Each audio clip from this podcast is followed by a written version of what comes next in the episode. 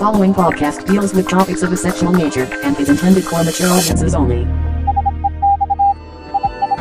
Kinks and Fandoms, Episode 5.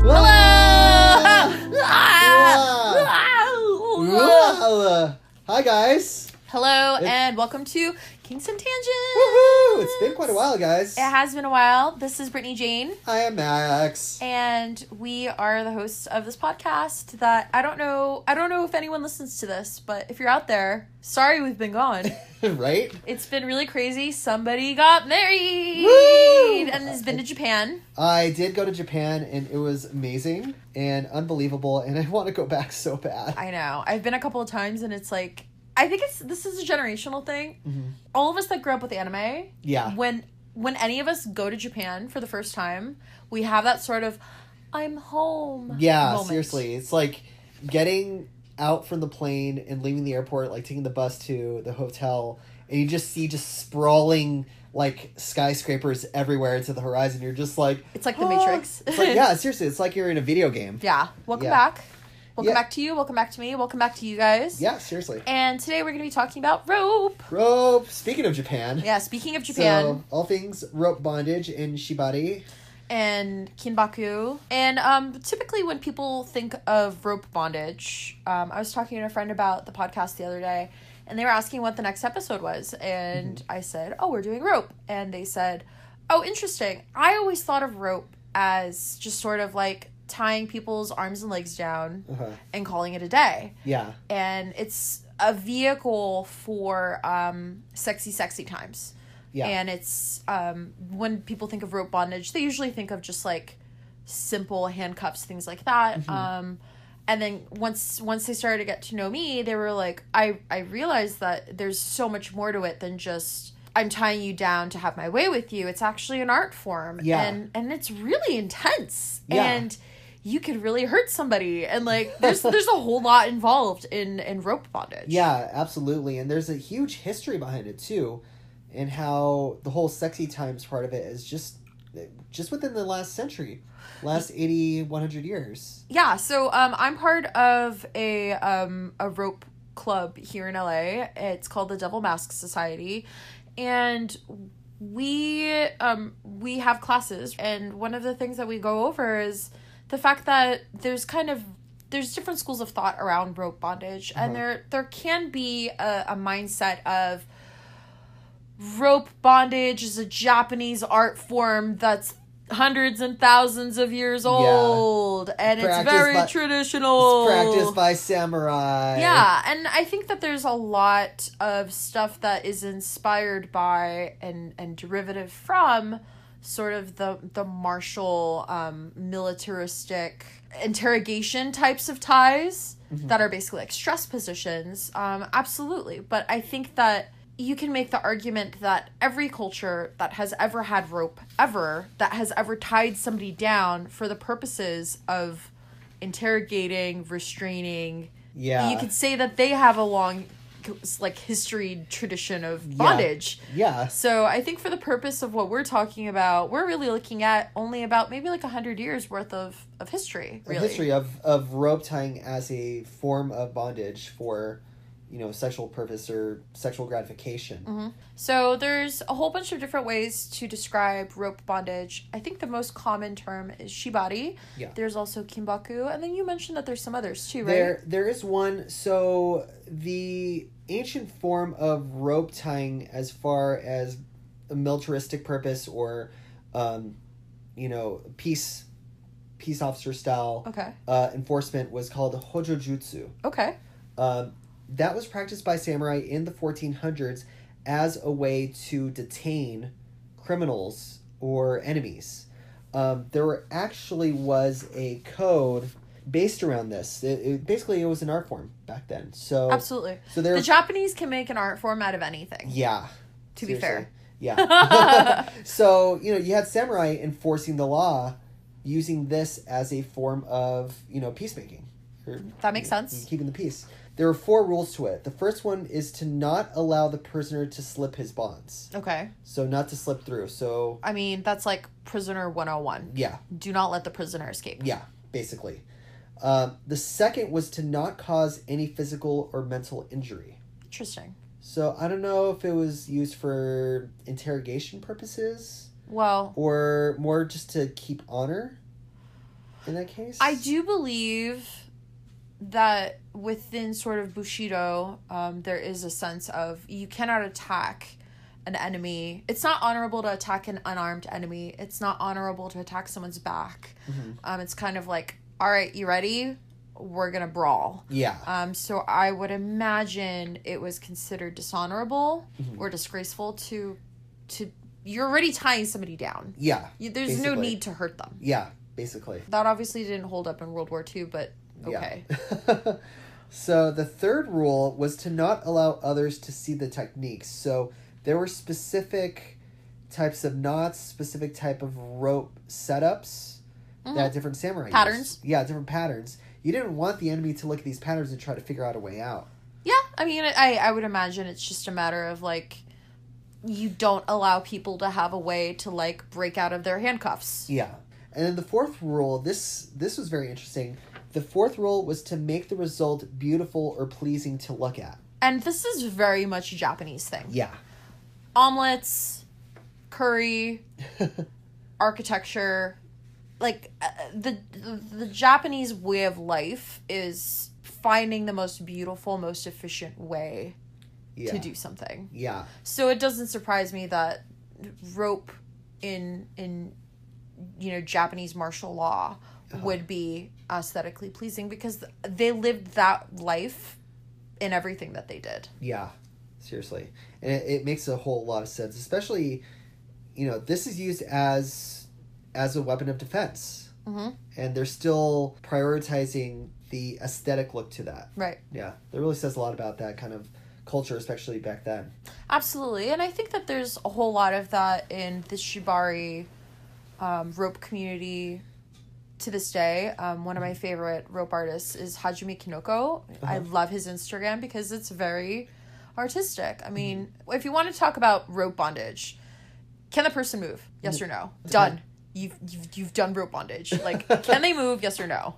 Have you limited their motion? Yes or no? Yeah. Okay. You've done the rope bondage. Yeah. So you know when we go over stuff in DMS, for example, it's have you done this properly? Like, what is the form?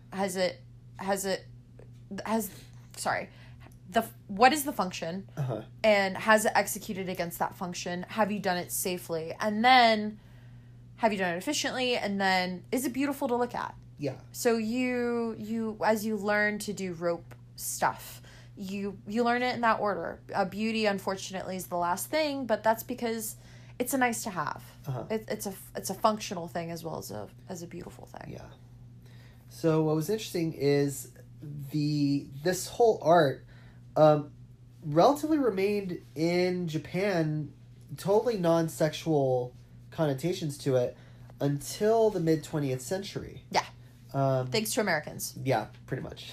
And not necessarily just thanks to Americans. I do have some stuff on what was going on in Japan at the time. In 1916 are kind of the earliest illustrations of rope bondage. Uh-huh. And that's from Ito Seiyu. Mm-hmm. And there's a book on it, Research on Torture. Mm-hmm. And then you also had like Kitan Club, which is a Japanese magazine. And uh-huh. You also have artists like Nobuyashi Araki, who is basically like the Japanese Dali. Uh-huh. And he's the one that kind of elevated shibari and Japanese rope bondage into high art. In fact, you could actually see him in the San Francisco Museum of Art. Really? Yeah. That's so cool. Super, super, super cool. And you also had Osaka Ikichi, which is the birth of onstage bondage. Uh-huh. House of Milan, which was founded by a woman. Like, these are all just kind of things, like, you out there listening, like, if this is something that you're interested in, like, Google these things, like, totally interesting stuff that'll take you down a whole rabbit hole. And, you know, as we get into more modern stuff, we have Akechi Denki, mm-hmm. Who's basically been engineering ways to make ties safer.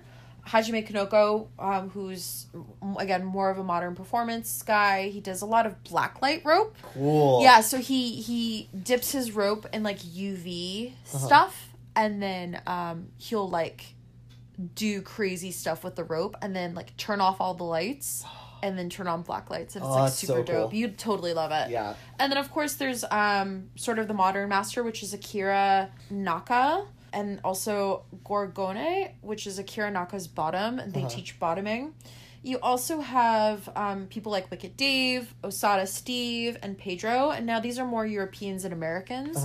They're touring, they're teaching. If you really wanted to get, if you really want to get into rope bondage and tying people, these would be our modern contemporaries to look at.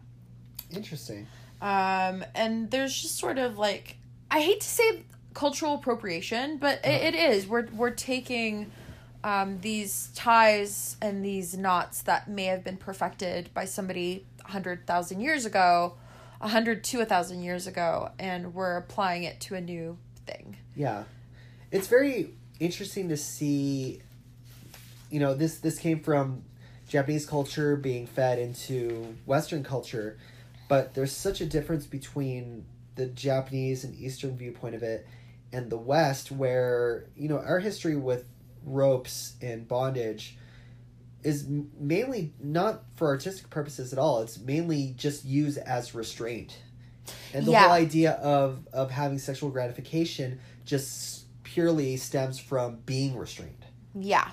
And I've taken an Eastern style and a Western style class, so to speak. So a lot of my training is quote-unquote Eastern style, but I have taken a quote-unquote Western style bondage class, and there's a lot of differences in the technique and sort of the mindset around the rope. I learned from somebody who was like a professional dominatrix, and she went over sort of some of the basics, and a lot of it was a lot of scene work, a lot of half hitches, which is basically like a hangman's noose. So it's a knot that can collapse, which is very different from how you would do Japanese rope in terms of like whether they double the rope or not, the sorts of knots that they're using. So I think in terms of execution, there's a huge difference between Eastern and Western. So as far as sort of Eastern and Western goes, I think it's worth mentioning sort of what you could find at sex shops here in the U.S. Yeah. And it is my opinion that a lot of the stuff that you could find at sex shops, like romantics and whatnot, isn't going to be very well built. Probably, I don't think there's a whole lot of people in the rope community that use it. It's kind of this sort of novelty, tie you down and have my way with you sort of bondage. Yeah, which again is more kind of the Western thought of bondage. Which is great. Yeah. And that's totally fine. And if it's something that you want to dabble in, that's totally an option. I thought it was funny. I was in a romantics not too long ago. I feel like I go on a monthly basis. I don't know. And I don't always go on a monthly basis to buy stuff. I just like going there and like looking. Anyway. Yeah. Just looking at the latest products. Yeah. And I get a good laugh out of sort of the authentic Japanese, like, cuffs or like authentic. There's this new thing where it's like quote unquote authentic Japanese, and it's like a rubber cuff set. Yeah. That like it's like made out of silicone. It's kind of stretchy, so you can put your wrists through. And now it's like, oh, I'm in my Japanese cuffs, and weird. It's like that's fine, and like if that's something that you want in your toolkit, maybe you want to explore bondage. This is a very, very. It's a good intro. Great intro. I think it's, like, totally accessible. So I don't want to poo-poo it and say it's, like, oh, like, ew. Like, I'm totally above that. Because, like, my first set of bondage ropes was from, I think, Romantics. And it was, like, their quote-unquote silk rope. And I think I did the Karada, which is the, like, that diamond body bondage thing. You see it in a lot of anime and hentai. Yeah. So like the kind of like the diamond pattern. Yeah, it's like a diamond pattern bodysuit with like the crotch rope. Yeah. And then I've also bought the cuffs that Romantics has as well. So like if rope bondage stuff is interesting to you, like that is totally an option. Just be aware that it's not necessarily the authentic thing, even though that it is marketed as such. As such, yeah. But it's a great tool for people to dip their toes. Absolutely. So, and if all you're looking for is sexy, sexy times, and it's like, ooh, I'm going to tie you down, then that's great. Do keep in mind, just like with anything else, you always want to have a conversation around consent. Yeah, for sure. Some people do not respond well to being tied down, whether they're aware of that response or not. So anytime you are tying somebody down, always, always ask for consent. Yeah.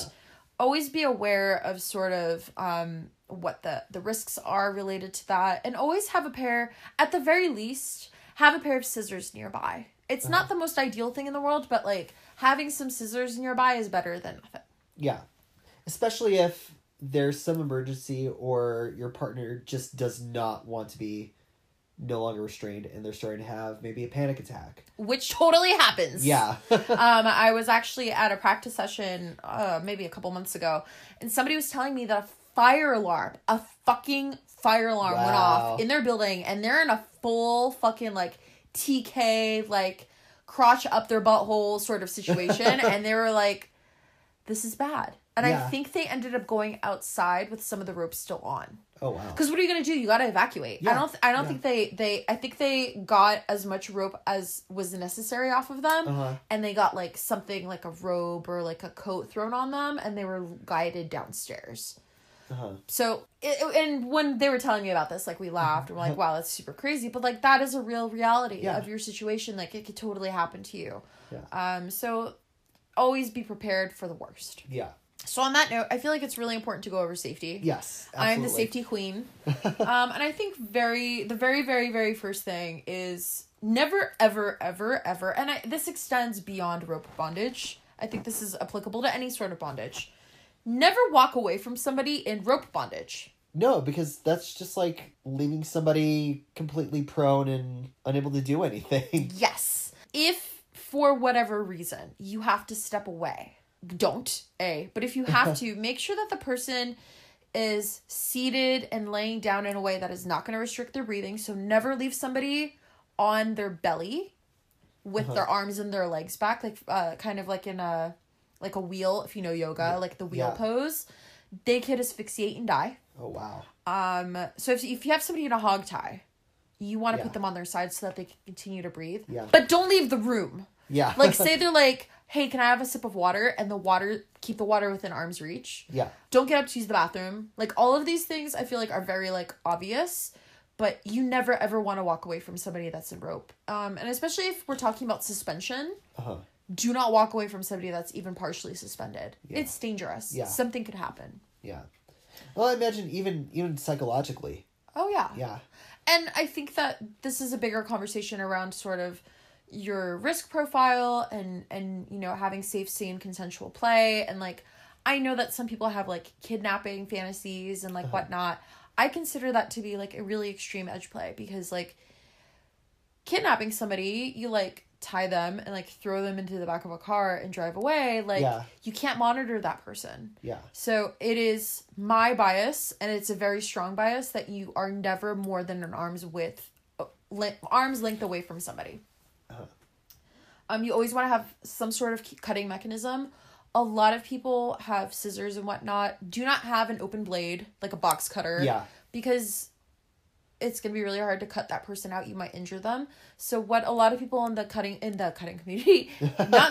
A lot of people in the rope community tend to have rope cutters. And it basically looks like a bottle opener with one end open, and so there's a slot for the rope to go in and get cut. It's kind of circular, right? It's kind of circular. Yeah. And you want it to be small enough that you can't just get like big arms and legs and fingers in there. Like, you want it to be just big enough for the rope to go in. And you want to have that to be exclusive for rope. Don't be cutting boxes and other stuff with it. You want it to stay clean. You want it to stay sharp. Uh-huh. And you always, again, want it to be within arm's reach. A lot of people will buy it from rock climbing vendors. Yeah.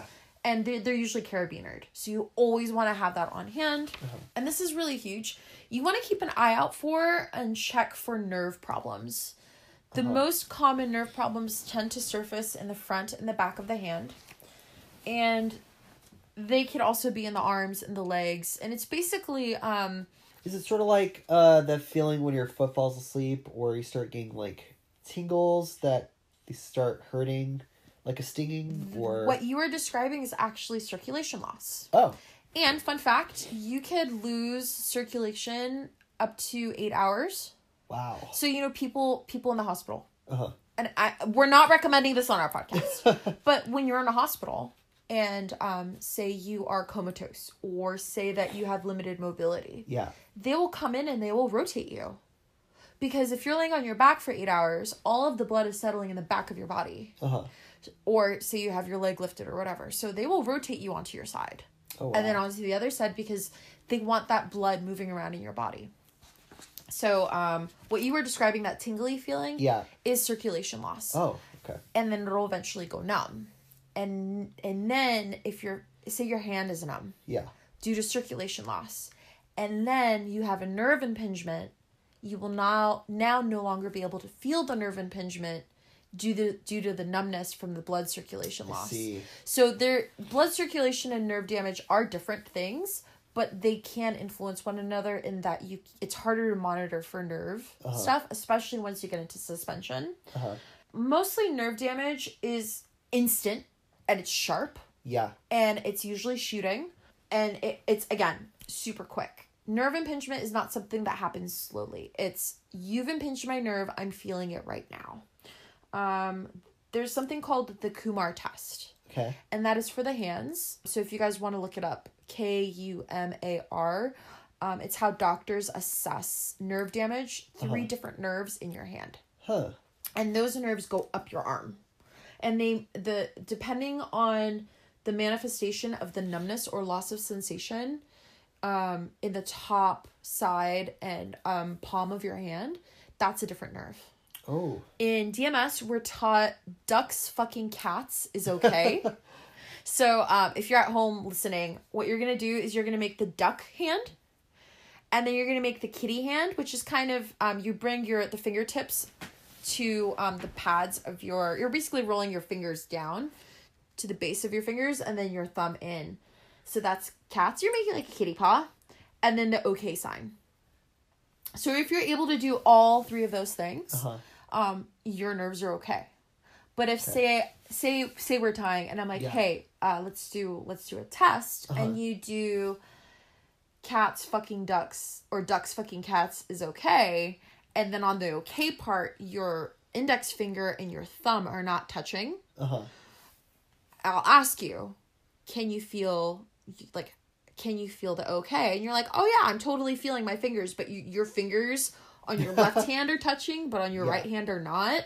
That's giving me information that, there's nerve damage here. Same thing with cats. Huh. If any of those fingers are not touching that top part of the palm or the thumb's not coming in, or on ducks, if you're not able, like say some of the fingers are floating, that's telling me that's different nerve damage. Huh. So that's a really quick, easy way to test for it. The other way is if you're at the top, to run your fingers or nail across the top of the hand, along the thumb. So you're testing for pressure. And you're testing for sensitivity. I see. So that's another way to test if somebody maybe can't do that. So say their fingers are bound. Yeah. And they're not able to do that. That's another way that you can test for those things. If there is nerve impingement, get out immediately. Okay. If you're not sure, get out. It's better to not be sure. Yeah. Because nerve impingement is instant. And it's, I'm assuming, extremely painful. I've never experienced it. I haven't had it described to me as painful, but I have had it described to me as, oh, no, you can tell. Yeah. Like, no, that's a nerve. Like, you're sciatic. Yeah. That's a very specific pain. Yeah. So that kind of pain for me, like, it shoots down my lower back. Yes. And then I kind of get that feeling radiating throughout my thighs, too. And yes. It does not feel good. Because it's traveling up the whole nerve. Yeah. And fun fact, if you do damage a nerve... the damage could be for several months. Oof. It can be permanent. Oof. And also, fun fact, your nerves. So say say you do have nerve impingement in your hand, and it's manifesting in the hand. It can also be in your forearm. You could have patches in your legs. Uh-huh. Your nerves grow at the pace of your fingernails. Huh. So if you have nerve impingement and it's manifesting in the hand, and the nerve impingement is usually in the upper arm, usually the box tie, uh-huh. Or the TK, you have to wait for it to grow back all the way from the top of your arm, which could take years. That's crazy. So it's super, super important to keep that in mind. Yeah, sure. When I first started doing ropes, it was a huge concern for me because I use my hands a lot. My hands are a huge integral part of my work. And so I was really concerned. And I think that anybody who's a writer, an artist, a baker, if you're doing a whole lot of stuff with your hands, this might be a risk profile thing that you have to keep in mind. Yeah, for sure. So as far as nerve damage, this is one of the many, many reasons why a beginner needs to go slow and figure out their boundaries at least. Yeah, I mean, at the least someone's arm is going to fall asleep. Yeah. Okay, like in terms of like stuff happening. Uh-huh. Other stuff that could happen, do you want to know what the highest injury that people have when in bondage, specifically rope bondage? I'm assuming pulled muscles? No. Concussions. If your arms are bound and you're standing, uh-huh. and you lose your balance because you're like getting subby or whatever, you trip, you can't put your hands down to protect your fall and you go face first, you're going to give yourself a concussion. Interesting. Or vice versa, going backwards. Yeah. I was doing a scene 2 weekends ago, mm-hmm. and I was super... unstable on my feet. Thankfully I was kneeling, but I just I was like trying to adjust my position, and the way that I adjusted, I fucking like went toppling, uh-huh. and I almost hit my head. Wow. And in the same night, same scene, and this is with somebody I've been tying with for 2 years, and I wow. I literally trust this person with my with my life. Almost fell forward onto hard... Because we're on mats. Uh-huh. But I was, like, very close to the edge. If I would have fallen forward, I would have hit straight concrete.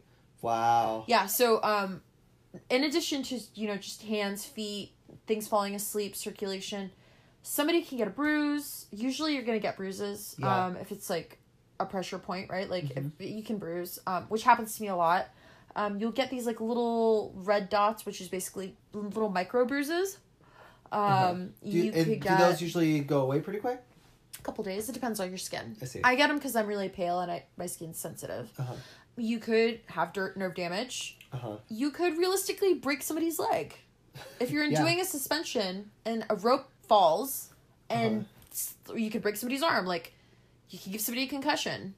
You could kill somebody. You know, like, they yeah. could suffocate. Yeah. Their neck rope could slip. Like, there's yeah. a whole bunch of different ways to brutally injure somebody. Wow. So if you're looking to get into rope bondage beyond just sexy times tying you down to the bed, uh-huh. even still, you could really hurt somebody if you don't know what you're doing. Yeah. So that being said, let's talk a little bit more.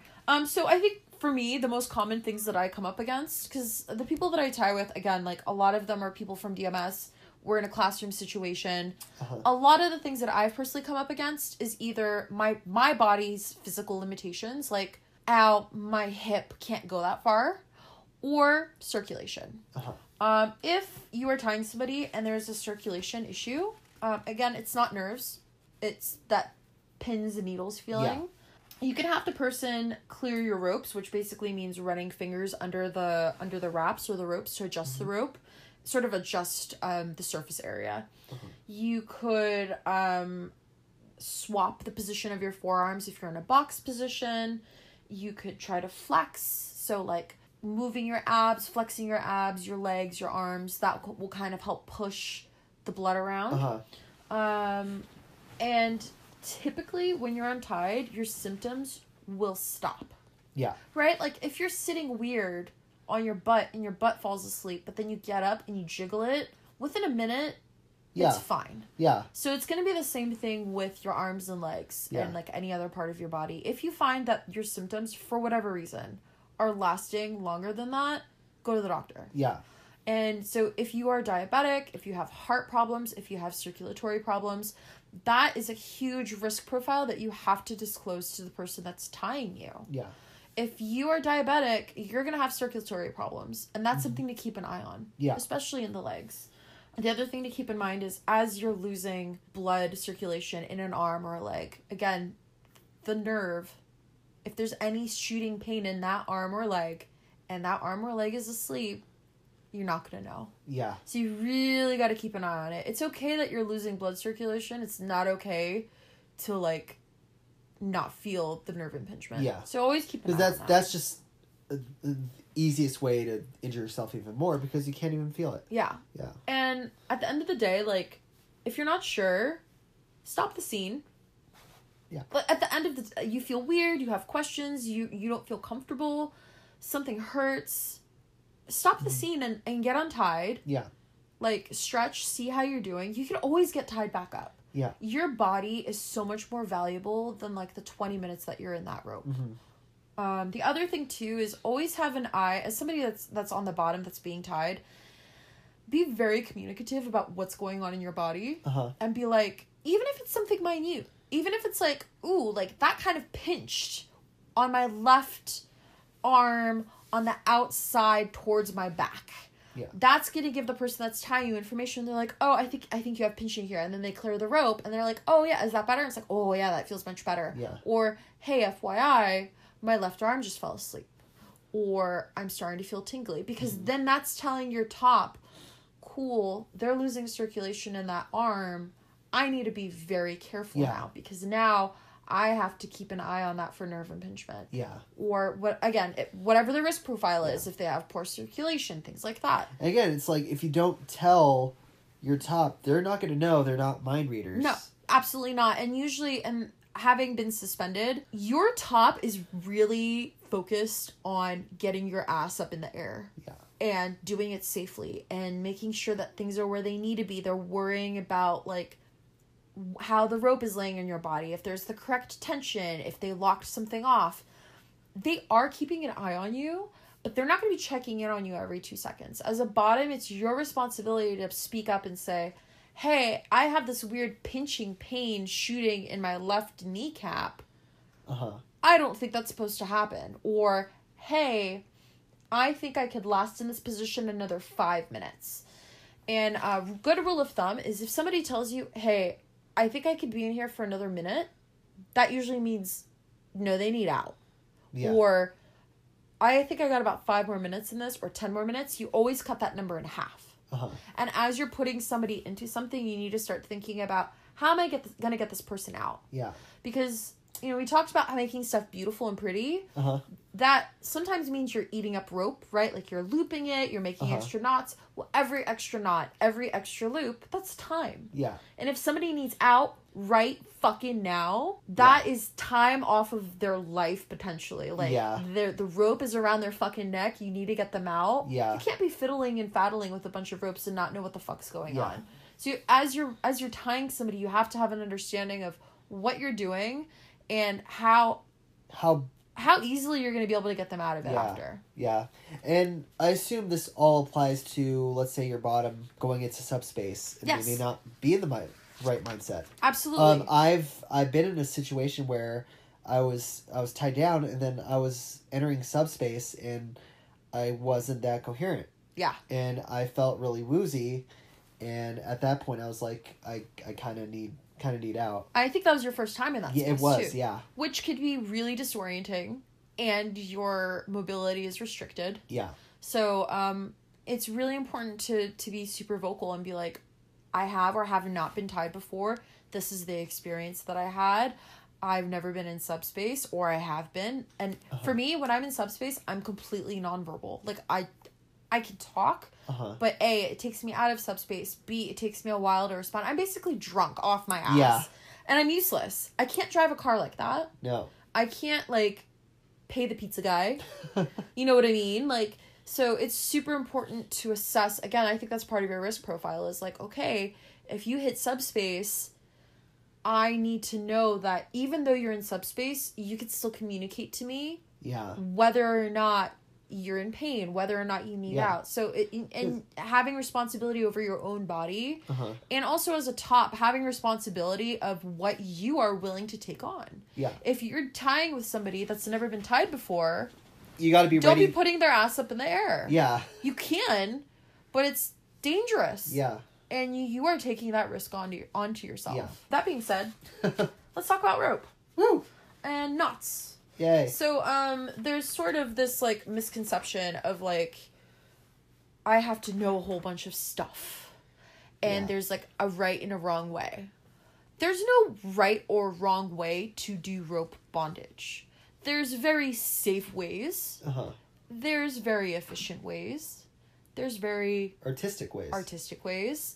You could literally throw a bunch of rope on the floor, have your bottom lay on top of it, and then suspend them from that rope mess if you wanted to. It's been done. It's been done to me. It fucking sucked. I would not recommend it. But the point is that you can do it. I mean, yeah, I figure, you know, the pressure points are all sucked. Over the place. It sucked. And it was whatever. Technically, you could wrap a single rope around somebody's, like, belly button, their midway, and fucking hoist them up a fucking pole. There, you've suspended somebody. Is it comfortable? Probably not. Is it safe? Probably not. But can you do it? Sure. Absolutely. So, you know, those sorts of things are worth keeping in mind. Like, technically, anybody can suspend somebody from day one. How safely they're going to do it, how efficiently they're going to do it, probably not that safe, probably not that efficient. So the more you tie, the more experience you get, the more you understand sort of the physics that are involved and the mechanisms that are involved, the safer and more efficiently it's going to be. And thus more pleasurable for both you and the person that you're tying. Yeah. Or less pleasurable for them if that's what they're really into. Yeah. I have literally seen a scene where somebody had crotch rope, which was their harness, their fucking hip harness, and like a TK, which is like a chest harness. And it was like one up line. And that was it. Yeah. Ouch. And that they were into it. Okay. For me, I can't do anything around my thighs. And like, you know, like everybody's completely different. Yeah. So again, it's like that risk profile. The more experience they have, the more you understand it, the more you're like, oh, cool. Okay. So you can't do this. Well, then we could do this. Like I could do side suspensions pretty comfortably. I think I've done face down. Okay. I can't do face up. It fucking hurts. It's uncomfortable. So all of those things are worth keeping in mind. Yeah. A little bit about rope. There's a whole lot of different types of rope. And it comes down to two types, synthetic and natural. So synthetic is basically man-made material. It's nylon, plastic, paracord, and it's slippery. Some types can be really springy. I have noticed that a lot of people that do quote-unquote Western bondage often use that kind of rope. Is it because synthetic rope is more common to find in novelty stores, sex shops? Novelty rope, well, yes. It tends to be a synthetic, sexy, silky, whatever. Yeah. Whatever they're marketing it as. A lot of people will go to the DIY center and get paracord. Yeah. Which, you could, again, like, bondage is bondage. If you're using a synthetic rope, it doesn't make you any less of a rigger. But the thing with synthetic rope is that because it is slippery, you have to be very careful about your knots. You have to be very careful about that slippage. Yeah. Because your knot might tighten. Yeah. In a bad way. Yeah. Or loosen in a bad way. So a lot of people prefer to use natural rope. Usually it's jute, hemp, cotton, linen, silk, bamboo, coconut, sisal. Coconut is a bitch. Why? How so? Do you know what a coconut looks like? Oh, yeah. Outside? Oh, like the coconut hairs. Wow, so it's really coarse. It's painful. Ouch. Some people are into that. Some people have allergies to, like, jute and hemp, and so they have to use something else. Like, I think if you have an allergy to jute or hemp, you can use cotton or silk. Really, it's up to you. It's up to what you want to be working with. There's also different types of braiding and twisting to the rope. you want to keep an eye out on also the diameter. Uh-huh. So the diameter is, the thinner the diameter, it's usually going to be like a smaller surface area. Well, it is a smaller surface area. Therefore, there's more of a bite to it. Yeah, because so there's more weight being distributed on such a tiny point. Tiny little point. Yeah. So a lot of people use the smaller diameter rope for genitals, hair, fingers, toes, because it's a smaller surface area. It's easier to get in between those parts. I've seen a lot of CBT, cock and ball torture, using the smaller, thinner rope. And then the larger rope is usually going to be less bite. It's going to be more pleasurable, distributes the weight differently, but it can be bulkier. So that's the flip side. Most people buy this stuff on Etsy, and you could get different amounts of rope. Most people usually do 5 lengths, which is 5 cuts, 20 to 25 feet long, and that's for floor work. I see. If you want to be doing suspension work, you want to have at least 12 lengths, and it's going to go up to 20. And keep in mind, for Japanese rope bondage or shibari and kenbaku, that rope is cut in half. So that 20 to 25 feet rope is actually a 10-foot length that you're working with. Most of the people I've seen, they usually have knots at the very end of their rope. So those are called buttons. And when you're working in a tight space and there's 20 other people in the room and you're tying somebody up and that button comes flying and whipping around, it could hurt. So things like that are worth keeping in mind. And then lastly, you also have to treat your rope. So synthetic rope, I guess the nice thing about it is you don't have to treat it. It's synthetic. With natural fiber rope, when it's brand new, you have to treat it to deal with rope fuzz, stiffness, coarseness, and dryness. All of these things are going to affect the experience of the rope for both you and the person that you're tying, and also basically the health of your rope. If it gets really dry, it's going to break. That's what I was going to say. With natural rope, I assume there's basically a set lifetime to that rope. And a lot of shedding. Of it. So what a lot of people use to treat it is a combination of beeswax and oils. Some people use jojoba, coconut, horse, and mink. Horse and mink are very expensive, but apparently that's totally a thing. And then there's also synthetic oils that they use, like mineral and baby oil. You can wash your rope. Synthetic rope, you could just throw it in like the washing machine, in like a lingerie bag, and you're fine.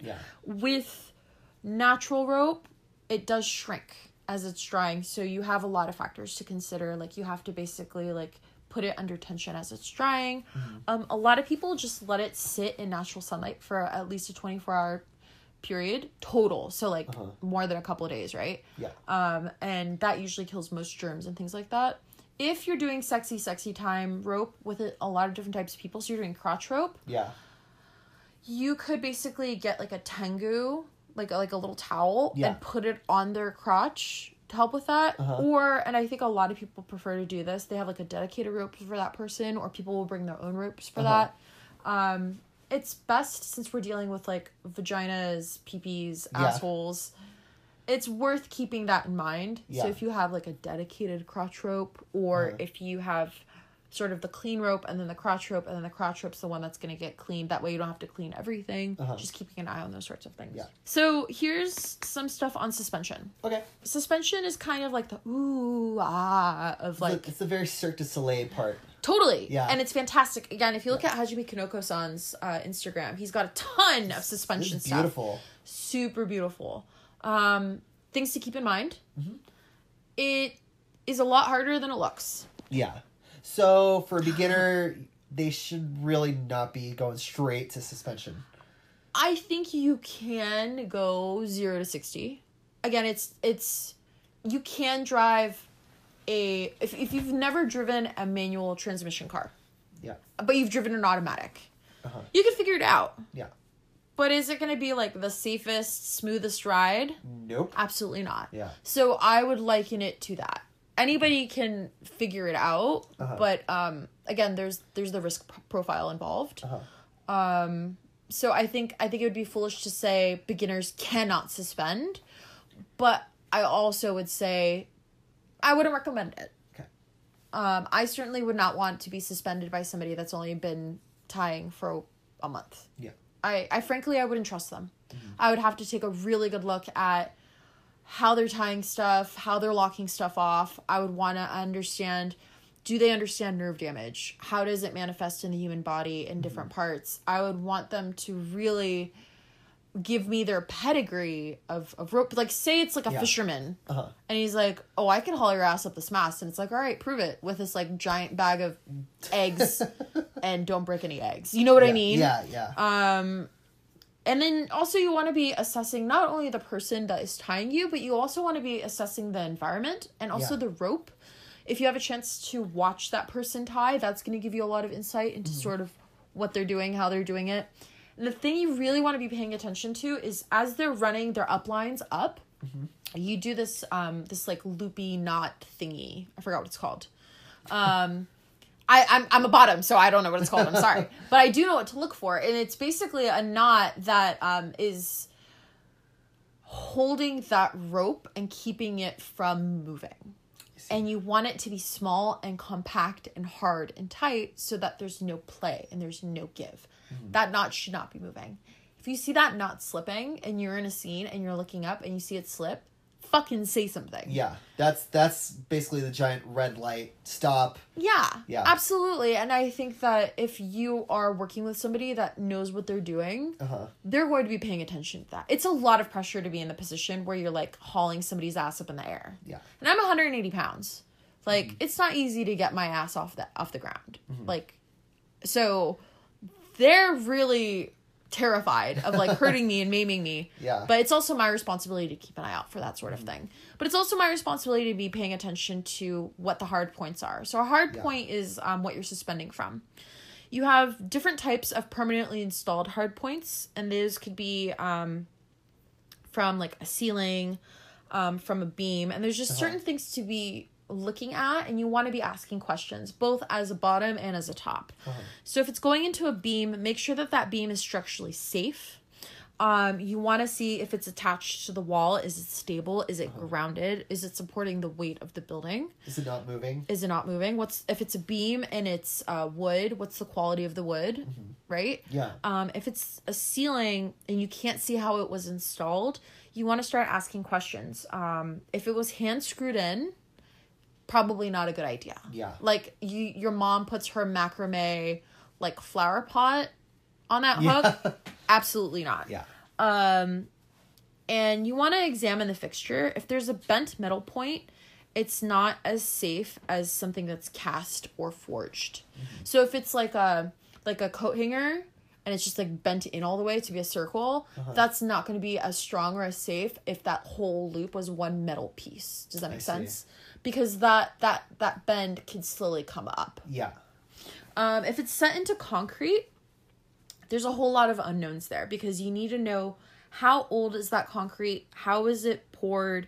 What is the makeup of it? Is it mostly sand? Is it mostly like dirt? Like, what's it made out of? And you want to have a conversation about it. Yeah. Is there rebar in there? Basically, what are the features of the concrete? Yeah. And if you see any sort of weathering around the hard point, especially in concrete, that's not a good sign because that means there's any dimpling movement. Or any dimpling, any sort of like gaps between the hard point and the wall, any cracks, anything like that. There's also freestanding frames as well. So I've been on a freestanding tripod, and it's basically a single point. The freestandings are a little tricky in that there's usually legs to contend with, right? Like a teepee. So that's just something to keep in mind. And you also want to be, like, keeping an eye out of what it's made out of. Is usually you want steel or aircraft aluminum, and you want to check for like, dings and wear. Yeah. You want to always be leaning into the legs and not into open space because tripods tend to fall. I see. So it's better to lean into a leg because it's driving into the ground rather than the open space where you could, like, take the whole freaking thing over. Yeah. You also have like U-shaped ones. There's wood and metal ones. You want to always like check diagonals on the legs and at the corners of stuff, and just basically keep an eye out on, is this safe? Yeah. And if I have any doubt in my mind, don't fucking do it. Do you have a preference as to the setup? Like, do you feel safer with one particular setup versus another? I haven't had a whole lot of experience. I would say my least favorite so far has been like the tripod, because it feels a little confined. And also the point is a bit low to the ground, and I'm pretty tall. Yeah. So it doesn't make for a lot of room to like do the rope. I really prefer something that I know 100% is grounded. So basically imagine like monkey bars. Yeah. Like big, thick, strong metal steel bars bolted into the fucking floor. Like, yeah. I'm comfortable with that. Yeah. A giant jungle gem. Yeah. Totally comfortable with that, because I can, it's solid. It's reinforced. Yeah. Yeah. So I think that would be my big thing, is just keeping an eye out for those sorts of things. And just keeping an eye and an understanding of sort of the mechanics of what's going on. So when you have 2 points, so say you were suspending me, and you have an upline from my chest and you have an upline at my feet, and you haul me up, those 2 points want to start crashing towards one another. And so it's putting a lot of force on the center of my body to bend, right? Yeah. So you want to keep an eye on those sorts of things. The wider you put things apart, the more they want to be closer together. Let's see. Basically, the higher degree of that angle or no degree allows the body to be like elongated. It's always easier to pull on a pulley system, and you want to be pulling down than out. So say you're trying to haul somebody up, instead of doing like the like cartoon sort of like heave ho, heave ho, instead of going out, you want to be going straight down. Pull down rather than out. Correct. And then the other thing too is like, when you're asking for feedback, so like say you have somebody up in the air, they are being suspended. You want to be very specific with your questions, and I think that this is going to be the case in any sort of BDSM situation, any sort of bondage predicament. Ask very specific questions, like, how are your ankles feeling? Yeah. How are your wrists feeling? How's your breathing? Yeah. A really great question is, what has your attention right now? And that could be, and often for me personally, it's, what is the most painful? Yeah. And one of my mentors says, and I really love it, rope bondage is basically rotating the suck. So it's like, oh, my fucking wrists, and then, oh, my toes, and oh, what are you doing to my legs? You know, like, you're always sort of rotating it. Yeah. Especially when you're in suspension. Yeah. Because the pressure points change as you're moving around. Right. And as you're moving from one pose to another, your attention goes from the ache in maybe your shins from the rope that's crossing there to maybe a sharp pain somewhere else, and that has your attention. It's like, is that a problem? Yeah. Or if your attention is on how much longer am I going to be in this, well, then that's a sign that maybe it's time for you to get out.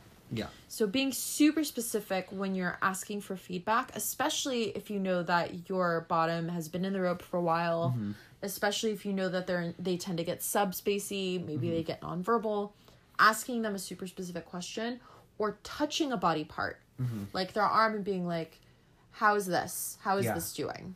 Or how is that doing? Describe this to me. And to check to see, can they feel this body part? Can you feel it? Is it feeling good? Does it feel painful if you touch it? Pins and needles. Absolutely. And then again, the same thing as giving feedback. When you say, ow, my leg, well, that's a large surface area, and which leg is it? And is it a rope thing or another thing?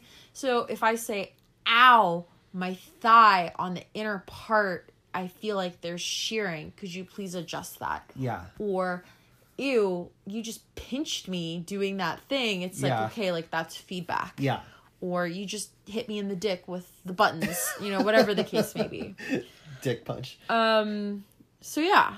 And then again, I can't stress enough, you really want to know how long it takes for you to get an upline done mm-hmm. and undone mm-hmm. because your bottom is, they don't have any good sense of time. As somebody that's been in that position, like you could be in something for like a minute and it feels like 3 hours. Yeah. So you really want to keep an eye on like how quickly you can get something up, how quickly you can yeah. get something down. Especially in the event that, let's say your bottom is spacing out in some mm-hmm. space or there's an emergency. Especially an emergency. And rope is cheaper than an emergency room. Yeah. The last thing I wanted to end on is just some online resources that are available out there for people. Okay. There's lots of great books out there. You know, 10, 15, 20 years ago, none of these resources were really available to us. Everything mm-hmm. was in Japanese, and Amazon wasn't around, and eBay wasn't really a thing, and you would have to go to like bondage conventions and pay like top dollar yeah. for a book in a language that you may not necessarily be able to read. Mm-hmm. So definitely take advantage of these resources if this is something that you're like really interested in. One is animatedknots.com, which mm-hmm. is like a free step-by-step knot tutorial. Okay. Some of the knots that you want to be looking at for shibari specifically is the munter hitch, half hitch, mm-hmm. a lark's head, the Somerville bowline, the cow hitch. You have the twist and shout, a half moon, mm-hmm. lashing, and the yuki knot, or I guess there's other ways to call it. It's basically like a square knot, mm-hmm.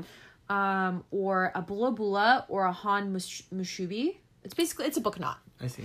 Is there a benefit for first-time beginners for certain knots versus others? I think the most important ones would be the book knot, mm-hmm. because that's what you're going to use for your single and double columns. Uh-huh. So basically attach, like, wrapping rope around a thing, like a wrist, mm-hmm. a leg, a chest, and the half hitch. It's basically like a... It's a lark's head. It's like a little loopy thing, and mm-hmm. it collapses on itself. I like to think of it as like a crochet mm-hmm. knot. Yeah. I would say those are the main two. Yeah. And then from there you can expand your knowledge. Yeah. The munter hitch would probably be next, and it when you make it kind of looks like an M. Interesting. Yeah. You use it for like futomomos and things like that. Huh. There's also a really great resource, which is Clover's Rope Bottom Guide. It is mm-hmm. a free PDF. It's for bottoming. It covers all of the stuff on nerves. It covers like some of the challenges that you're going to come up against, stretching, mm-hmm. things like that.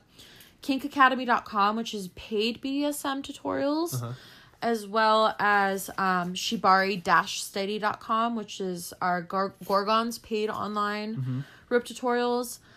You also have a whole lot of stuff on YouTube, like Wicked Dave's, Ropetopia. Mm-hmm. FetLife has a ton of resources. Oh, yeah. So you want to look for the rope writing library on FetLife. KinkAcademy.com. Mm-hmm. I don't know if I covered that yet. Crash Restraint, which is a free online rope course. And then, of course, there's tons and tons of books out there. Yeah. So there's no excuse to be ignorant.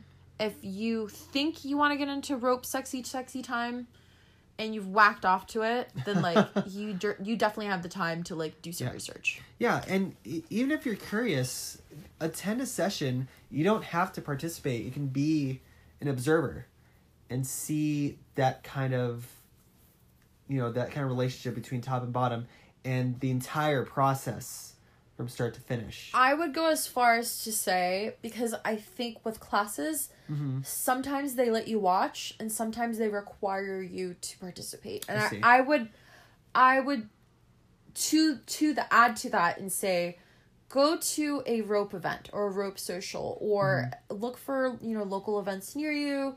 Watch videos on YouTube. I'm sure there's a whole YouTube thing. There's mm-hmm. very cute girls on Instagram doing tutorials. Like, there's tons of stuff out there, yeah. and there's no reason to not educate yourself. I see. Do you think we covered everything? I think we covered everything. I think Yay! That was a good hour. This was one of our more shorter episodes, even yeah. though it's an hour long. Yeah. Yeah, it felt like it flew by. Yeah. Yeah. So, yeah, I hope this was interesting. Yeah. I hope it was fun, and if you decide to move forward and experiment with rope or have sexy time with rope, always remember safety first. Yes, absolutely. And consent first. Safety and consent is key. Absolutely tantamount. Yeah, absolutely. We want you to live so you can experience more sexy times. Yeah. All right, guys. Well, I hope you're all doing well, and look out for the next episode next month. Woo! See you guys. Bye. Bye. Kinks and fandom.